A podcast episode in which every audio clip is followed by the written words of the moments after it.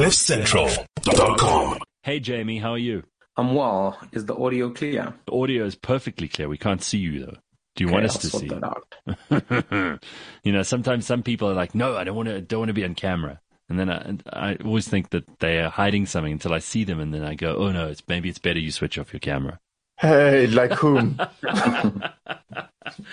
So, Please just clarify. Like So, whom exactly? uh, Jamie, just uh, while we've got you and before Phumi rejoins us, uh, what are your first thoughts on Tito's budget and what? How's it, man?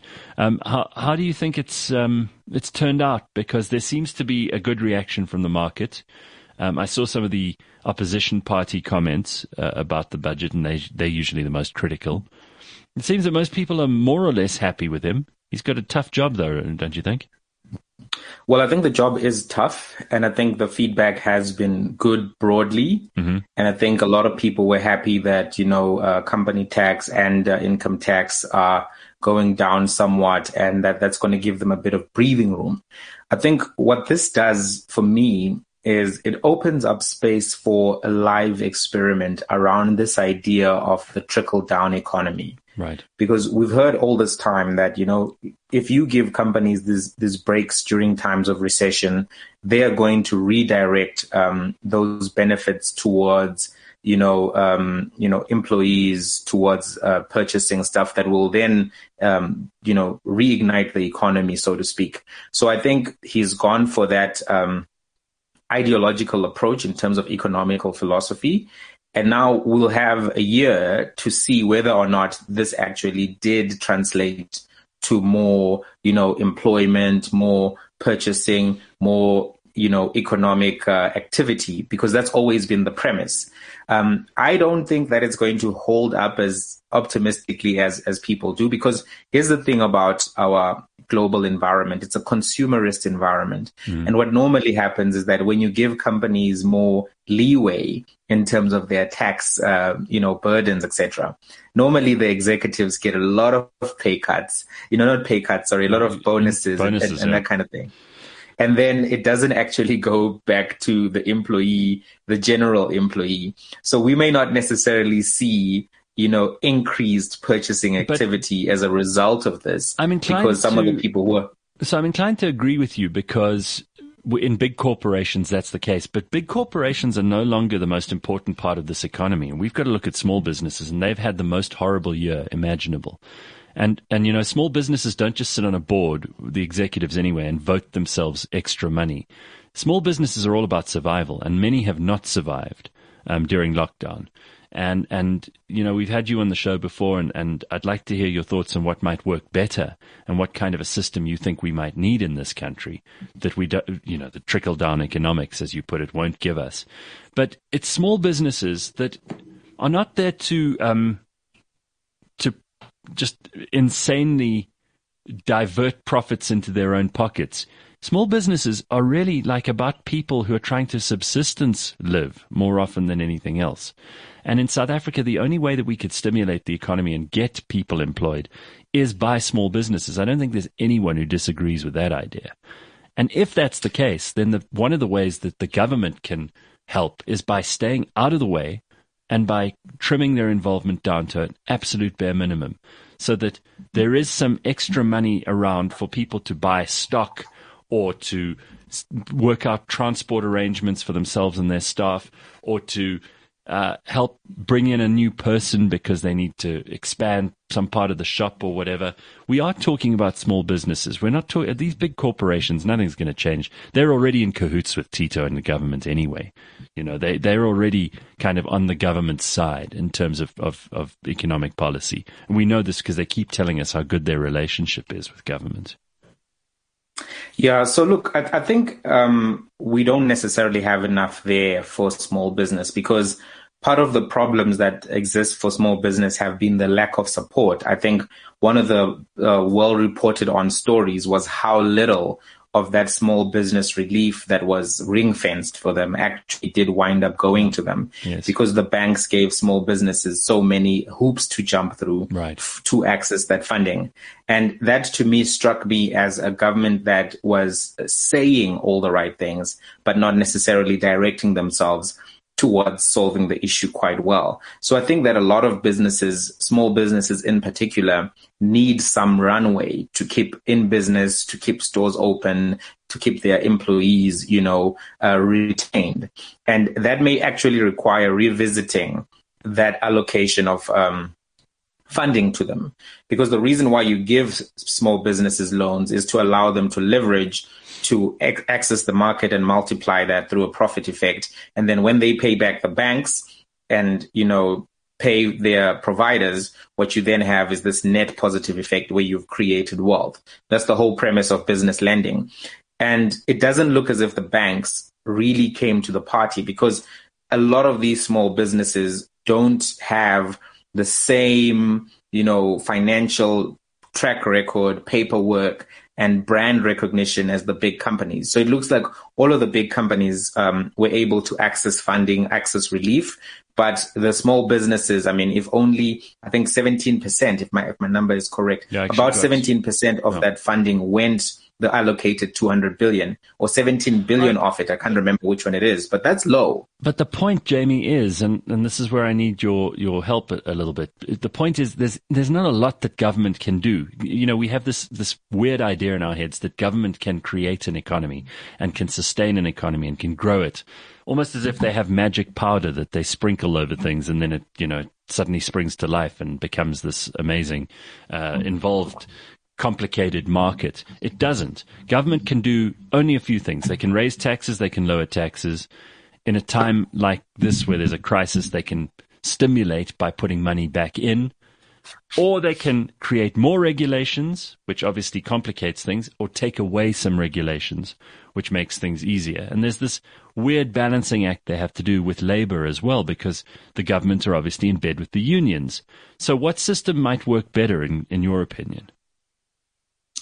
Well, I think in this case, right, we're looking at a space where government actually did have the capacity to infuse capital into a cash distressed small business sector. Hmm. And they had committed to do that with that 200 billion that they said this amount of money is going to go through to small businesses Right. through the banking system. But what it looks like is that there wasn't really an, a consideration and an application of that to say every rand of that assigned money needs to go in because it was part of this 500 billion relief package.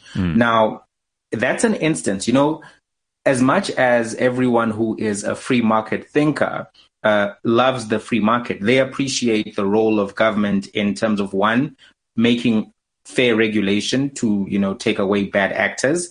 Number two, you know, to create a conducive environment, sometimes through, you know, lowering interest rates, sometimes through raising interest rates, sometimes through providing liquidity to the market.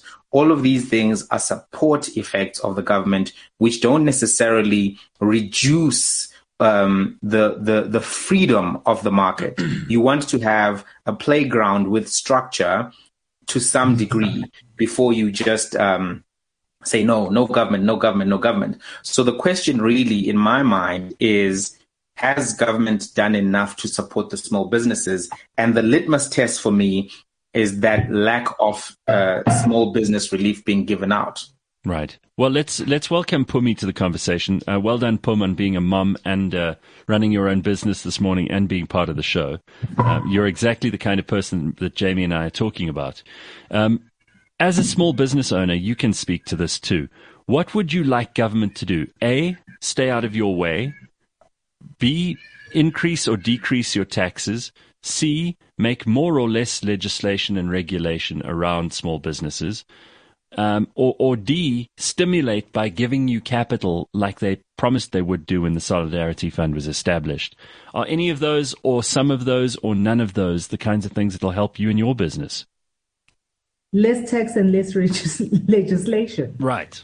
You know, I think the, unfortunately the thing with legislation is that it um, the whips and chains that they thought would would kind of pull back big business are exactly the things that weigh down small business because it's it, it's all the same processes, you know, um, and the the legislation requires so many things that a small business owner has you spend more time getting through all of that legislative crap than actually Yeah. doing the stuff that you're supposed to do. It's the worst thing, I think, for small business owners. So- you kind of having having said that, and, and Jamie and, and I, Pums, are of a mind at the moment that mostly the, the, the budget was a, a really clever balancing act. A, a couple of things that we need to take note of. So, capital gains tax didn't go up. There wasn't any new personal income tax. In fact, there was some relief for certain brackets. There was a, a 1% decrease in the company tax, which is interesting. Of course, the two areas where they have looked at increasing are the sin taxes, which are always worth discussing, and maybe the two of you have some interesting opinions on those. So we'll get to sin taxes in a second. And the other place that they've increased is the fuel levy, which is obviously for the um, road accident fund, which is bankrupt and has been for a while and is a disaster. Um, for various reasons. It's been mismanaged horribly, but also South Africans drive badly, and we do have a lot of problems with uninsured drivers on the roads and so on. So the sin taxes and the fuel levy are the two places they did increase. What do you think of that? Sin taxes. Let's go with that one first. Jamie, you want to have a go? Look, I don't have a problem with the sin taxes being increased. I actually think that you do need to reduce um, some consumption behavior of alcohol. I think raising the price does create uh, a limitation to a certain degree, not for addicts, not for hardcore alcoholics, but for the people in the middle, because the addicts will buy at whatever price, even if you say 100% increase, they would still buy. But they are those social drinkers who um, may be in communities where that social drinking leads to adverse effects and you want to reduce it. Um, Mexico at some point introduced um, tax on sugar and they were doing so to reduce the consumption in the communities where you know there was high levels of di- diabetes obesity because people were substituting coca-cola for you know healthier options and using it as an energy drink whilst they were working these long shifts and they did have a reduction somewhat to in, in, in the prevalence of those diseases in those communities particularly diabetes but the interesting thing was the note around why that money was being increased. It was for general purposes of government. You know, if government said we're doing it to increase revenue, and that's not normally the function of a sin tax. A sin tax is supposed to be used towards offsetting the health impact of alcohol consumption. It's supposed to make sure you have more doctors in the trauma wards, more uh, health programs directed at addiction in the communities which are most adversely affected. So it's not just, hey, we're punishing you for a moral act we don't approve of. The name is just unfortunate. Yeah. It's actually you as a taxpayer participating in a harmful and deleterious habit, um, then create healthcare risks and healthcare chronic costs which we have to offset somewhere. So it would be unfair for a non-alcohol consuming taxpayer to pay for diabetes treatment or heart treatment or whatever the treatment Correct. may be as a result of adverse consumption. So the tax is supposed to direct, directly link to healthcare provision and healthcare support. But what we saw in the note was, oh, this is just for general revenue fundraising, so to speak. Correct. And to me, that that made me query whether or not that should be the approach to this particular tax. Because of course you are going to raise a lot of money. This is a very popular substance in South Africa, but there needs to be a direction and a connection between the consumption of alcohol and the health interventions directly linked to the consumption of alcohol, as well as the social Yeah. policing intervention. It's it's interesting, like you say, there are a couple of things here. And Jay says, yeah, what Jamie's saying, because government should be making decisions on behalf of adults. You know, there is this idea that we we want to at the same time do two things. We want to at the same time trust our people, who are the people who vote, by the way. They're also the people who drink. Um, we want to trust them to be able to make their own decisions. In other words, individual sovereignty, uh, more of a libertarian approach to things. But at the same time, we want to tell you what's good for you, and we want to help you with your health because clearly you can't look after yourself. We've got this dichotomy in South Africa where we can't decide which side of the fence we're on. Either you let people be and you don't involve yourself in social engineering of any kind, or you socially engineer and then you don't trust the people who voted for you to make those decisions on their behalf. It's a very complicated thing to do. And Jay, we don't know the answer. I don't think we're going to solve it in this show. But Phumi, what are your feelings on sin tax? But I think, you know, I think that, that even though the, the budget was a balancing act. I watched some. I watched some of the clips. I didn't watch the whole thing, mm-hmm. and and I read some of the commentary afterwards. I think the one thing that we're not having a conversation about is how unimaginative our minister is. The only lever he has to pull is tax. You know, like reduce this tax, increase this tax.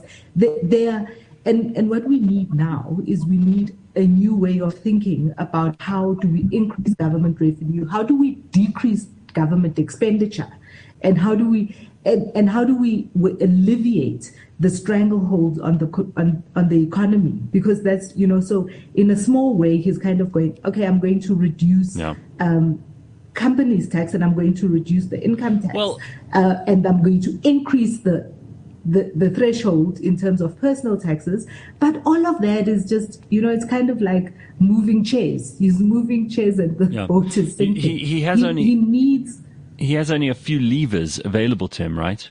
And and he's maybe he needs to think a little broader. But the fact is, government can't make government can't make money. They have to take money from other people who have made money. So the economy is not in the hands of ministers and policymakers. The economy is actually in the hands of ordinary people who are trading on the ground everyone from the spaza shop owner and the person who has the little caravan that makes mogodu on the side of the road, right up to the person who runs a multi-million dollar global international corporate uh, megastructure. These are all people who are participating in creating value. The only one that doesn't create value here is the one who takes you know, depending on how much of a of a personal tax and a company tax and all the other tariffs and now sin taxes and everything else that they can get out of you. That is government. And we haven't spoken about the spending side of things until you said that, Phumi. And the spending side of things is where the problem is, because we know that state salaries are going up regardless of what the interest rates and the exchange, I mean, not the exchange rate, the, um, the, the, the, the rate of, of, um, what's the word I'm looking for? Uh, I've just gone blank on an obvious thing, man what is it called? Inflation. Inflation. Thank you. Uh, regardless of the inflation rate, th- those government salaries seem to have gone up year after year. We've obviously got the unions there agitating as well, and no one can be fired from government. No one can be fired. Tr- Tito can't trim the salaries of state employees. What are we going to do about it? Unfortunately, it's because they're in bed with the unions. Correct. You know, it's, it's so, difficult when you have that kind of um, insidious relationship that they have. They they they they're struggling with how do we how do we decrease our expenditure? How do we decrease our salary bill? But we have to keep we have to keep these irrelevant unions mm. uh, happy because we need their votes. What do you what do you think, Jamie? What would you do if you were in charge of trying to cut costs in the state?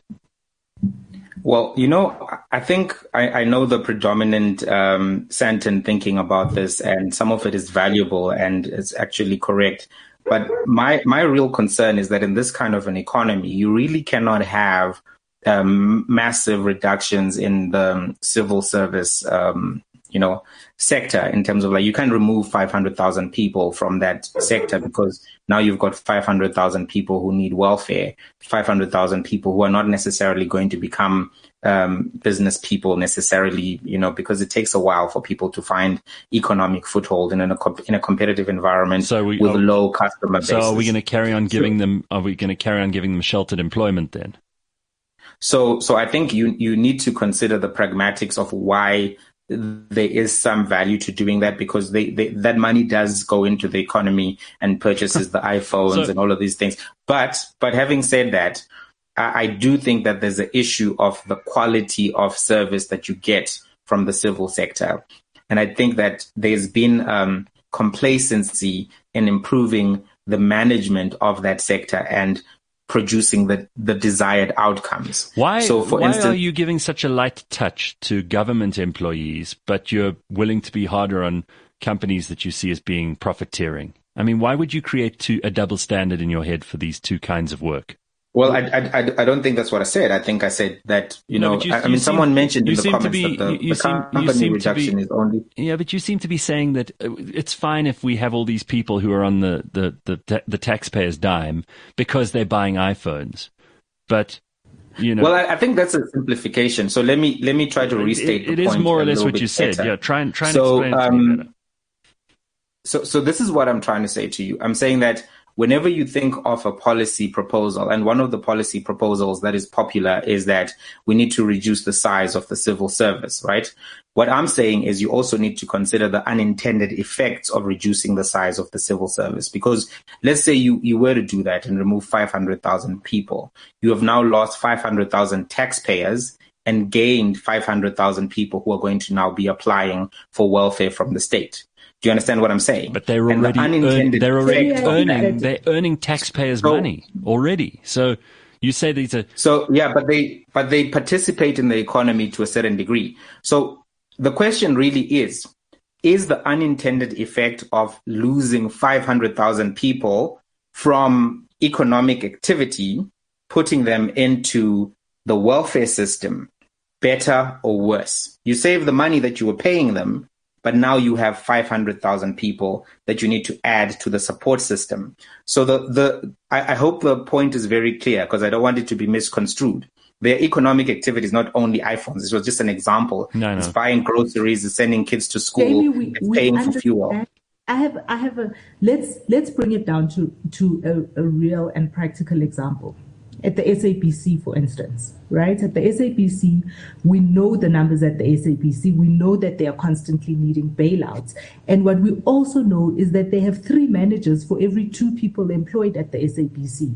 Now, is that a useful way of spending that money? So trimming down management is something I wouldn't be opposed to it's because not it's management. It's, it's not. No, management. you said they've got the three managers for every.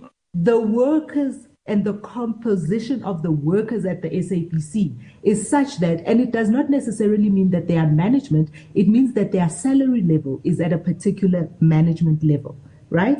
And I'm talking about outputs. So I'm talking about the SAPC and the work that they do. Is it managing each other or is it producing stuff? Yeah. And if there are two producers and three people managing, that is unsustainable. That is unsustainable. And we see that across government institutions, whether it is SOEs, whether it is a department of X, Y, and Z. That's what we, we see a lot of that. We see a lot of people in offices pushing paper and not many people actually producing service or delivering anything to the people. And sure, and those people, I think it's it's simplifying it too much to say that they're going to go to um, into to a welfare environment people have been working for however many years. They, you know, they should have savings. They should have pensions. They should be able to go into the, into that um, space rather than saying that they're going to be they're not going to be receiving 350 rands from the government every month. That's not who they are. Look, I don't think that um, the, the, the economic conditions of South Africa such that many people have a lot of savings or enough to keep working in the in in, in a informal um, environment after they've been retrenched or whatever. But to address the, the, the, question at the heart of your of, of your point is really that SABC is mismanaged and that it's not producing the outcomes that it is, that it has to. I think if Netflix were looking at the asset of SABC, they would buy it and turn it around because really they've produced a lot of local content that Netflix no, is not going to be able no, to they, produce they, in a long. They haven't. They, no, they have. They've, they, have produced. They have. They, listen, they, Jamie, produce a lot of Jamie, I, I, I, was I was in the SABC for a long time. The, as Phumi says, that for every three people who are managing things, there, there are maybe one or two who are producing. No, but I, am talking about content. They have not, not commissioned. Not they have not commissioned significant quantities. Pums, you used to be in TV too. They have not commissioned significant quantities of television or radio productions that cost them money for months. And if they have, it's probably soap operas. So I don't know how much but, of that we but, need. But my point if I were, is, net, if I were Netflix, I'll tell you shows. something. You would be a terrible CEO mm. of Netflix because if you decided to buy the SABC, you'd be buying an empty vessel that has no. No, that's not true. Uh, well, so so let me make the case for the CEO of Netflix a little bit because I've read his book, Reed Hastings, and they're very pragmatic in their assessment of um, you know uh, things to buy in equity and whatever else. So what I'm trying to put across here is that SABC as um, storefront has had a lot of popular content over the last, let's say 10 years. Let's not go too, too back in time. And that um, brand equity still exists with the audiences. I mean, people still watch a lot of these legacy shows and people are living in the age of nostalgia. They would love to go back to some of them, have some of them revitalized. So I think that when it comes to numbers, which is what metric, uh, the metric that Netflix cares the most about, SABC still has a lot of attractive um, data around the people of who course, are watching it on a daily this, basis. All of this hypothetically, if the SABC were for sale, which it isn't because the government wants to be the only business that owns it. Uh, no, but just, my point is just around just like, just like right? It's not really about and, should it be sold or not. No, but what you're saying for the so SABC is, say, is, true as well for all the other government departments and all the other parastatals. Is none of them are run properly. Yes. It's not just the SABC. Yes, and that's the problem. So, so the solution that the market prefers, I think, is not the most well thought out solution. The market often says, privatize this or reduce the workforce and assumes that by doing one of those two actions, you improve the production output of those entities. But the real problem is the management culture in those entities. If you privatize the postal service today and inherited that whole workforce, you still have the poor management No. culture and you still have the, you still have the workforce. You won't be able to fire I'm- them so tomorrow. I'm one of the and few- here's the thing. Yeah, I'm one of the few people who's actually writing letters. I'm posting these today. Guess what I'm going to do? I'm not going via the post office at all. I'm getting a courier to deliver these. So I've already found a way around the. Pro- I don't need the post office, and neither do you, and neither does Phumi. But I think, I think. Same with the Jamie, I- SABC. I, I do think that what we're what we're getting at is that, for me, what we're seeing is we're seeing a single-minded way of solving these problems, whereas they, there should be a, there should be a broader, for me, a broader interrogation of what it is. So it's not that I'm saying simply reduce or simply sell off. There, there, there must be a third way. There must be a different way because we have not, we have not yet uh, looked into all the feasibilities of how do we change the situation we're in. I mean, he's increasing is increasing uh, kind of the welfare and the stipends that various people get. And that's great. It makes those people, for the short term, a little bit more economically viable and a little bit more active in the economy. However, we don't have an exit strategy. So you have 50 people getting 50 Rand today, and you have no way of getting those 50 people out of the system, of stopping to get the 50 Rand. And all that that's happening is every year, we've got 25 million people unemployed in South Africa. And this year, we've got 500,000 new matriculants and mm-hmm. graduates all going into an environment that is a stagnant economy. Therefore, there will be no jobs for them. Therefore, they will be getting into the same queue that 25 million other people are in.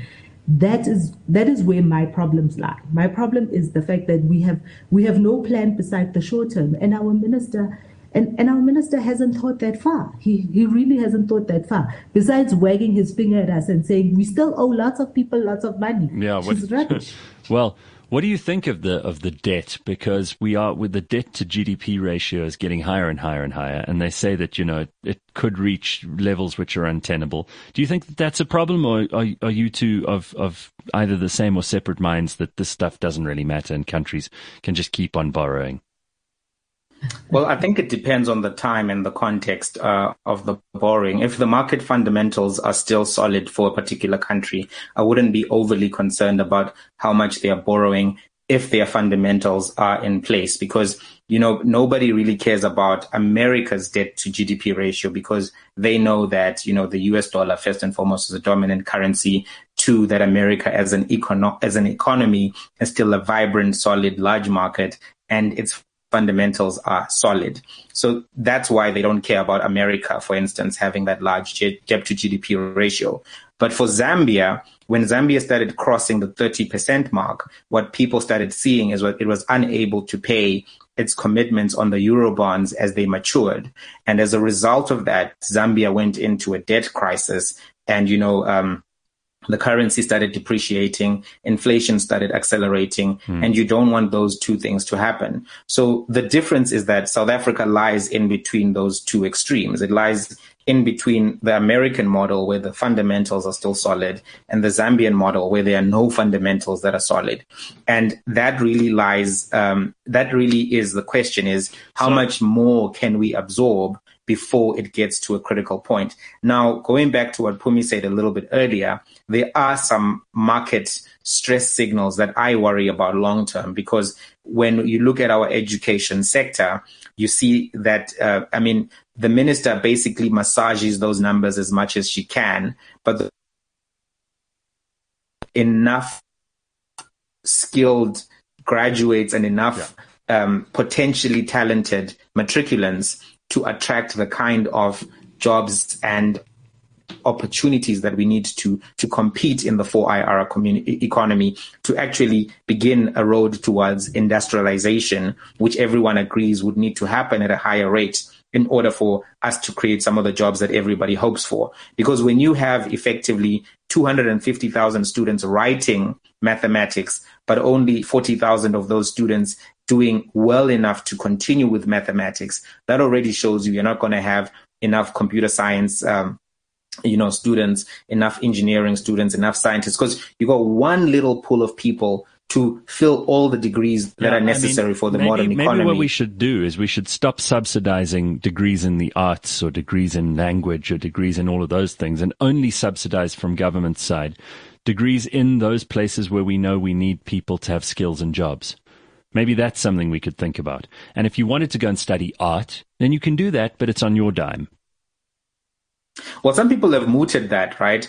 And um, there, could be more support that is offered towards kids in maths programs. That's 200,000. We're not getting enough of them performing at the right level. I mean, the pass mark, just using the 50%, and you can get this data from the diagnostic report, but it only comes out a few weeks hmm. after the results are announced. It will show you how many students got 50% to 60, 60 to 70, et cetera, et cetera. And only 20% of students get over 50% of the 260,000 who write mathematics. But when you look at how many got over 70%, which is level six, level seven, the people most likely to be accepted for university programs in those subjects, you find 5% of the students who wrote the exam got that number. That's not good. That's, That's actually very, terrible. very poor. And um, we may have to look at what extra support is required to make sure, because these subjects are really difficult and if you start falling behind there's you almost get demotivated like either either you were great at maths or you went through hmm. some processes. But if you have a good teaching system you know if you start falling behind they help you catch up and make maths accessible and easy again. But you can imagine in the public education system that, that there isn't enough infrastructure that would exist in a Well, private school for we can- we can start sometimes off- people have to go for extra lessons etc Yeah, we could start off by ta- Sorry? we can start off by taking away any bursaries for law or political science or any of those areas where we don't need any more people, you know, and start directing those those kinds of things into areas where we do need more people, computer scientists, as you say, engineers, uh, applied sciences, uh, and people in business. We can start by breaking the stranglehold that SADTU has over the school system. Even more So that we can teach better and we can teach children better. Then we have a better foundation. So, guys, yeah I- it's just so hard to do that you know Well, it in- is, in, but like, but, but, pragmatics. but who's going to do it? What what else is the point of a government, really? You know, are they there to cut ribbons and to welcome vaccines into the country by meeting them at the airport, or are they there to break No, unions? But it, it sounds like it is hard to do in a pragmatic, but actually, it all it requires it requires the will of the people. You know, the school governing body is still a very important part of the, the school system, and when parents relegate the duty of running this their their children's education to the teachers and the Mm-hmm. people over there at school and the department of education, then we are tight Yeah. then we are tight. But if but if the parents stand up for their children, if parents stand up for their children and stand up for their education, then we have a we have a better chance of breaking that stranglehold. So I just want to quickly throw this in here, and I know it's controversial and it might irritate some people, but you know, Tanzania has just pretended that coronavirus didn't exist. They've carried on. Their economy has been open from day one. I brought this up on my TV show last night. Their economy's been open from day one. They've never had a lockdown. Tourism has been thriving. Um, the, the, you know, places like uh, Zanzibar have been uh, bubbling over with tourists. They've also seen a 5.8% increase in their overall economic activity for 2020, which is really impressive. I mean, to go up 5.8% in a year where most of the world went down, including this country where we went down by almost 8%, and some people are saying that could be higher. But, um, but economic growth is on a decrease here. It's on an increase in Tanzania. And of course, they might be lying about the number of people who've died because I don't believe for a second uh, that John Magufuli is, is telling the truth when he says that nobody's died since June of coronavirus in his country. But there is something to be said for just carrying on as usual because this is a disease like other diseases in the history of humanity that we've managed to overcome through either ignoring it or applying various uh, strategies to it. But certainly one thing is, is clear is that South Africa's government have not made all the best decisions every step of the way, and that some of their decisions around lockdown were completely stupid and uh, and and very capricious, to say the least. So, what do we think of that comparison? Is it a fair comparison to make? Um, do we think that lockdown has done more harm than good? Not just to the economy, but to people's mental health, to people's livelihoods, all those kinds of things. Well, you know the the issue of um, let's call it the rest of sub-Saharan Africa and their COVID numbers is actually quite interesting. And I don't think there's been enough research on the impact of COVID and why we had the difference that we had between South Africa and the rest. Because uh, you'll find Egypt and South Africa and Algeria had similar COVID numbers. But mm. I mean, I'm looking at the official Tanzania stats here, which they do look a bit ma- massaged, but they only say they've had 509 infections and 21 deaths overall. Yes. Which seems a little bit on the low side. Uh. But when you look even at countries like Ghana, which were being more honest with their data, they didn't have as many fatalities from COVID as, you know, South Africa did. So in, in, in the context of um, comparing these African countries, there seems to be something I think that requires a lot more medical research and scientific research before we understand why was there such a discrepancy but the, but the economic the, the, economic numbers are in, and and while they might lie about yeah. the medical numbers, the economic numbers are in, and that shows that maybe the best strategy for the economy would have been, and maybe Tito was arguing this, we don't know, in those NCCC meetings, maybe the best strategy was just leave people alone. Our numbers, well, I mean, our numbers may be massaged as well, for all we know, right?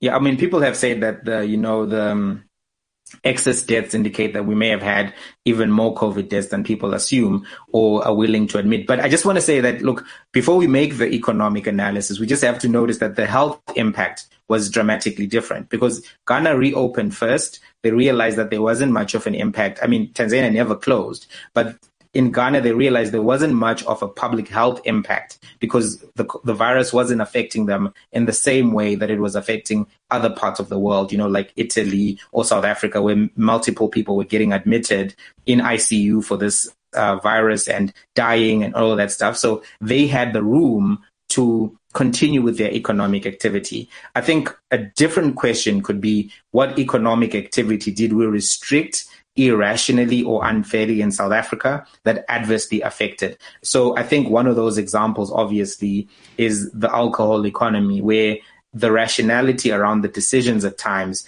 didn't seem to coincide with the lived reality of um, the businesses and the impacts. Because on the one hand, you always have trauma wards that are full, and to ha- to ha- to make the argument that we need these trauma doctors to be available while making the argument that we have all of these conference centers that we've made hospitals and that are yeah. specifically dedicated to this thing. We've got I, Cuban I'm, doctors. I'm sorry to I'm sorry to rush you guys, but I, I, should you know I should have known we would go down this COVID path and it would it would lead to a lot of discussion. but we do have to look at some other things, and I don't want us to be stuck only in the economy and COVID because there are a lot of things that are more current that are immediate that we need to address. So Jamie and Phumi, I want to hear your thoughts on what what Phumi's been paying. She she just loves this the the the Zondo Commission. You're still into it, right, Pums? State Capture Commission? Dude, I am I am still committed to the Zondo Commission, and I think the developments over the past couple of weeks have been uh, titillating, to say the least. So give us give us a bit of a précis and tell us what you think is happening there. This week, I haven't been paying too much attention, but there is um, the two things that I think are top of mind for everybody hmm. is what is going to happen now with Umsholos as we see a a, a, list litany of people going to have tea over there. Yeah. And what happens next? You know, and, and, and, and the people our president keeps I'm not shocked. And the he people keeps, leveling charges. delivering they, exactly what he's been delivering for three years. They, they say, they say no that there's um, there are 200 and something witnesses that they've got lined up against uh, the former president. And yes, you're right about Cyril, but but do you also have things to say about, like, for example, Prasa, because the, the you know the the whole Prasa story has been laid out in front of the Zondo Commission this week, and they said that um, there are people there who are defying summonses to appear too. Uh, Auswell Mashaba apparently has admitted, and he's getting and he, and he's been. Um, the the judge has put out to the evidence leaders that they need to also for him a warrant of arrest because he has also not showed up and he in fact said he wouldn't show up which you you know that's that's the that's the precedent that the former president has set is he's just gone meh i'm not coming do what do what you must, do what you will. And you now know? other people. And so it's it, emboldened yeah. more people to mm. say, yeah, I'm also not going to show up. What do you think of this, Jamie? I mean, you've been watching it too. Well, to be honest, I've I've just always thought that there's nothing that we're going to find out from this commission that we didn't already know. Uh, and it's not necessarily going to stop government corruption because whilst the commission was happening, we still had all of these uh, COVID nineteen, um, you know, new forms PPE of capture companies tenders, being yeah. registered, uh, companies fumigating schools for four hundred and thirty-one million that didn't exist two years ago with no health uh, experience whatsoever. No, so so so for me, while I watch it for sometimes for historical purposes and for um, the academic understanding of how has corruption been occurring uh, in government departments for this long period of time, uh, part of me is like, like yes, we're going to find out about these things and we're going to get this guy maybe if he does show up, which I don't think he will. I think he's willing to take his chances with whatever is thrown at him. Um, so having looked at all of that, at the end of the day, if our aim was to get to a point where we craft public policy which reduces the amount of capture activities downstream, the skeptic in me is thinking, what exactly here is going to lead to a policy that is actually going to reduce all of these, um, you know, what is it called? Rent seeking, tender yeah. behavior, right. tenderpreneurship, all of the stuff that still happened uh, even during a pandemic. You know, so how many do you do a state capture commission every five years? Spend a billion just to find out what you already knew with no legislation legislation that changes anything. So there's a there's a lot of skepticism in me. But when we look at the Zuma issue specifically, I have some concerns, and these concerns are about social cohesion and nation building. They're not so much about the legal uh, side of things because South Africa has had a fragile history, and sometimes we gloss over how delicate the early 90s were. We gloss over how there were a lot of power struggles in that period, and the IFP ANC battles that led to bloodshed uh, sometimes don't get resuscitated enough for us to be cognizant of the delicate game that is being played here. So I think that um, it does have to be treated with kid gloves. And I know that there's been a lot of people just saying, just arrest him, just, you know, do this, do that, do that. And I think those people don't pay close consideration to the dynamics of the, nation, the national project, the compromises of the national project, as well as mm. even how and why Jacob so, Zuma ascended to power. I mean, but really, Jamie, there's either the same law for everybody or some people need kid glove treatment. And if we live in a world where there's kid glove treatment for some but not for all, that's about as unequal as a society can get, where the state is actually prepared to apply the law differently to different people. That's no world that any of us want to live in, right? And I understand what you're saying. Practically, we have to think about the damage that Jacob Zuma could do if he truly became uh, vicious. But maybe we've got to just swallow that pill. And as we discussed, as we discussed, uh, yeah, but as we discussed the, the other day, bigger. You think so, The damage is bigger if he is if he is treated differently. The damage is actually bigger because that's what undermines the rule of law. If if he gets treated differently, then suddenly politicians get treated differently. Suddenly, you know, then it's the drug lords get treated differently. Then it's no that it, it, it has a bigger impact in that it undermines on a, on a larger scale. And I think that at, at this moment we um and and unfortunately, Jamie, I, I disagree with you that there is a, a, a fundamental uh, rift to social cohesion that that we're going to see happen if anything is if, if Jacob Zuma is held to account. I really do not believe that there is that kind of support on a groundswell of support for people for Jacob Zuma. People are living hard lives. People don't And- give a shit. and about Phumi, as you said, if he's people got- people want work, people want to eat, people want to live a good life, people want to be safe. People don't care if Jacob Zuma is coming to the commission or not, or if he's going to be arrested or not. They're not going to be out there fighting for it. And- and Pums- I mean, I think that the, the commission has done has has has had a huge unintended consequence, and and that consequence has been that there is a fundamental shift in the psyche of the electorate Yeah. about who they vote for and why they vote for them. It may not be what they intended. So I don't think that this thing was about policy change. It may, the, the intention might be that we want to understand what went wrong so that there can be policy change. But that is based on a premise that says the ANC is coming back the next time around, that they're going to still be in government. And you've said don't you, think you, so. said too, Pums, um, that you think that it's time that Jacob Zuma just lets out the small Anyana skeletons he keeps threatening that he has. Like, so what? Now bring it. Now's your time to show us what you got. Guys, 30 million South Africans live on less than 20 Rand a day. Sure. 30 million South Africans. That, those 30 million people are not thinking about Jacob Zuma and, and the commission. And the other 30 of the 60 million South Africans, the other 30 million, which is us, should worry about those 30 million that are living on less than mm. 20 Rand a day because we are all in the same boat. It is unsustainable to have that number of people living so precariously day in and day out and think that our lives are going to continue unaffected in the way that they that they've always been. That's what we should be thinking about. That's how we should be seeing all of the machinations of states. And I really do think that the unintended consequence of the of the state commission has been to hasten the demise of the ANC. So, Jamie, some, some last thoughts because I, I, you're you're the special guest today. Phumi and I get to vent ourselves fairly regularly on this show, but you, it's good to have you back on. What are the things that you're most interested in talking about that we might not have covered so far this morning? And and do you want to throw in any other compliments or, or, or criticisms of, of any of the things you've seen in politics and current affairs this week?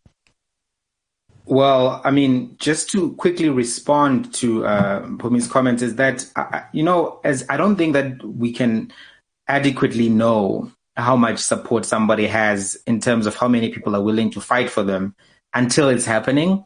And it's a risk that I don't think is worth taking. Like, um, it's, it's, it, there are cards on his chest and to presume that poor people, because they are focused on their economic personal struggles, don't have a political preference or affiliation can sometimes lead to adverse in, uh, effects because they may view Jacob Zuma as their guy, you know, and because they're not really doing much anyway with their time, they could be willing to put up a fight for him, and it's it can become tricky. And this is why I think uh, it's delicate to consider all of these issues. Um, and when you look at it from a nation and social cohesion perspective, I think that it does have to be. It's unfortunate that different people get different treatment in society, but I think that when you consider the, the age of the democracy, 27 years feels long, but it's really short in the bigger scheme of the democratic project. And we have to ask ourselves, in a system that you've just identified, do we have enough shock absorbers to deal with any potential threats to what has been a stable democracy thus far? You know, introducing conflict, introducing, you know, violence into the system on top of everything that is happening may not be worth it. And, and that's why I think that it has to be treated with the, a certain level of diplomacy even though that's undesirable. I think that sometimes we may be underestimating how much organic support Jacob Zuma still has.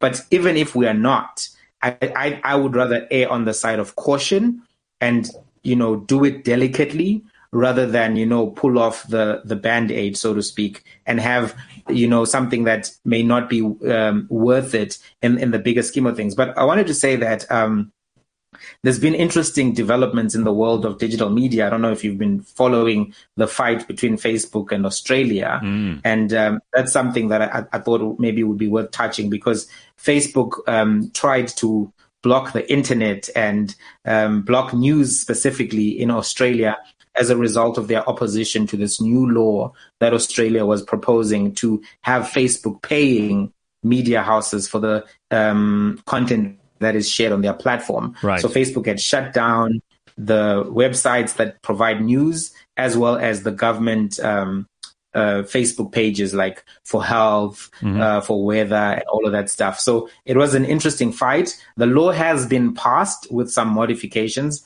but ultimately the behavior of Facebook in the the time preceding the passage of the law was something that for me was a little bit alarming and I thought well, interesting to talk about. I think that's a very good point. And, and even Mark Zuckerberg seems to be saying that Facebook's business plan going forward is going to be very, very seriously challenged by what's, what's going on in Australia at the moment. In fact, I think he put out, let me just see if I can find it because someone sent me a, a story yesterday. Zuckerberg's business model is stuffed after Australian news ban. It's actually something on YouTube. Um, so Facebook's whole business model now has to be reconsidered.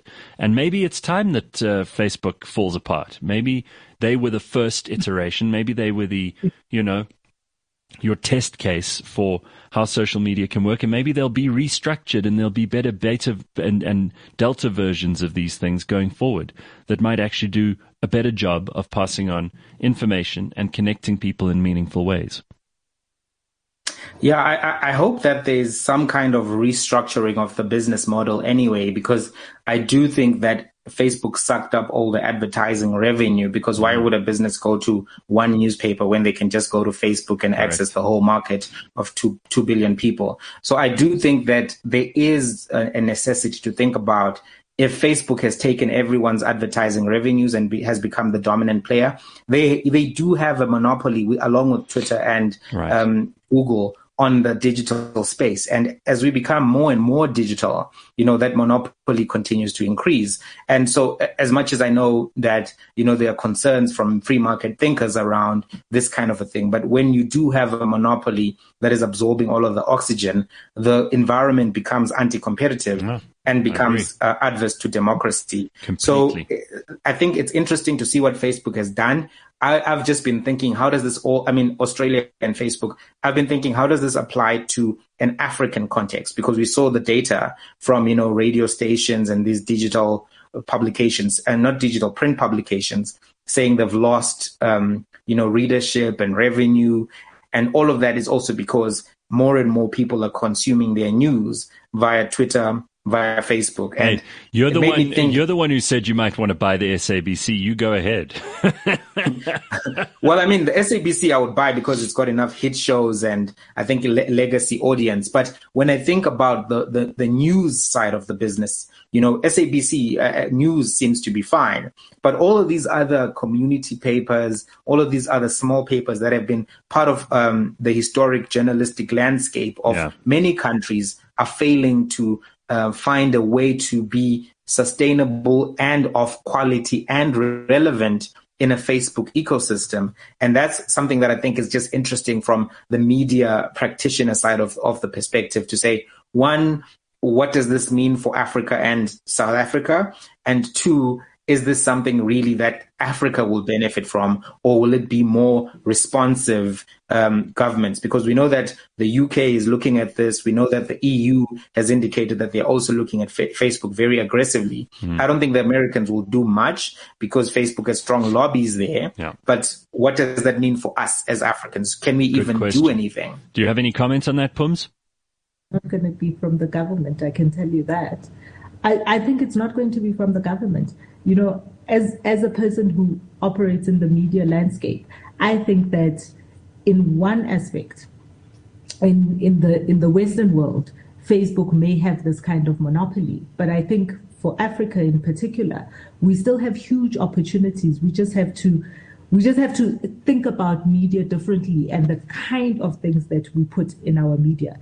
Unfortunately, our local media guys still think that they're about breaking the big story and it's that's not where newspapers or media or news is at anymore. I mean, hmm. I look at the New York Times that has been growing exponentially in a time when everybody is saying uh, news media is dead. And one of the reasons they've been able to do that is because they've they've dealt more with analysis, which Facebook can't give you. Facebook can give you the breaking news, they hmm. cannot give you the analysis, and that's where we need to be. And particularly in the African context. We were speaking earlier about Nigeria and the forces in Nigeria. You're not going to get that from Facebook. Somebody still has to be out there putting the, the local spin and the analysis is what we want from our news media much more than the breaking news story that breaking news story is eyewitness now. Everybody's yeah. posting or an, or an uninformed, unintelligent opinion on Twitter. Frankly, you know who needs that. All right, so listen, hmm. Jamie, it's always good to have you on, and I love having you on because I know you and I disagree about like ninety percent of stuff, which is more exciting for me than having, and Phumi knows this because we've often had, we have guests on and then, you know, like most of the stuff I'm going, yeah, yeah, yeah, you're right. Yeah, you're right. Yeah, you're right. And we have nothing to argue about. It's so boring. So I love having you on. Thank you for being on the show again this morning. It's a great pleasure, to, pleasure. To, to, share time with you. Uh, Mighty Jamie and Phumi Mashigo, thank you both so much for being part of it. And thank you for listening to the Burning Platform this morning. As always, it's brought to you by Nando's and they are not afraid to get into controversial territory. One of the reasons that we love them as a brand. They are brave. There are so many corporations and brands and people out there in the in the in the business environment who are just terrified to put a foot wrong that they never put a foot anywhere. And uh, if we don't talk about these things like the budget and we don't give the analysis, as Phumi's just put it, that you can't get from social media, what are we here for? Then we're just another banging drum that nobody cares to listen to. CliffCentral.com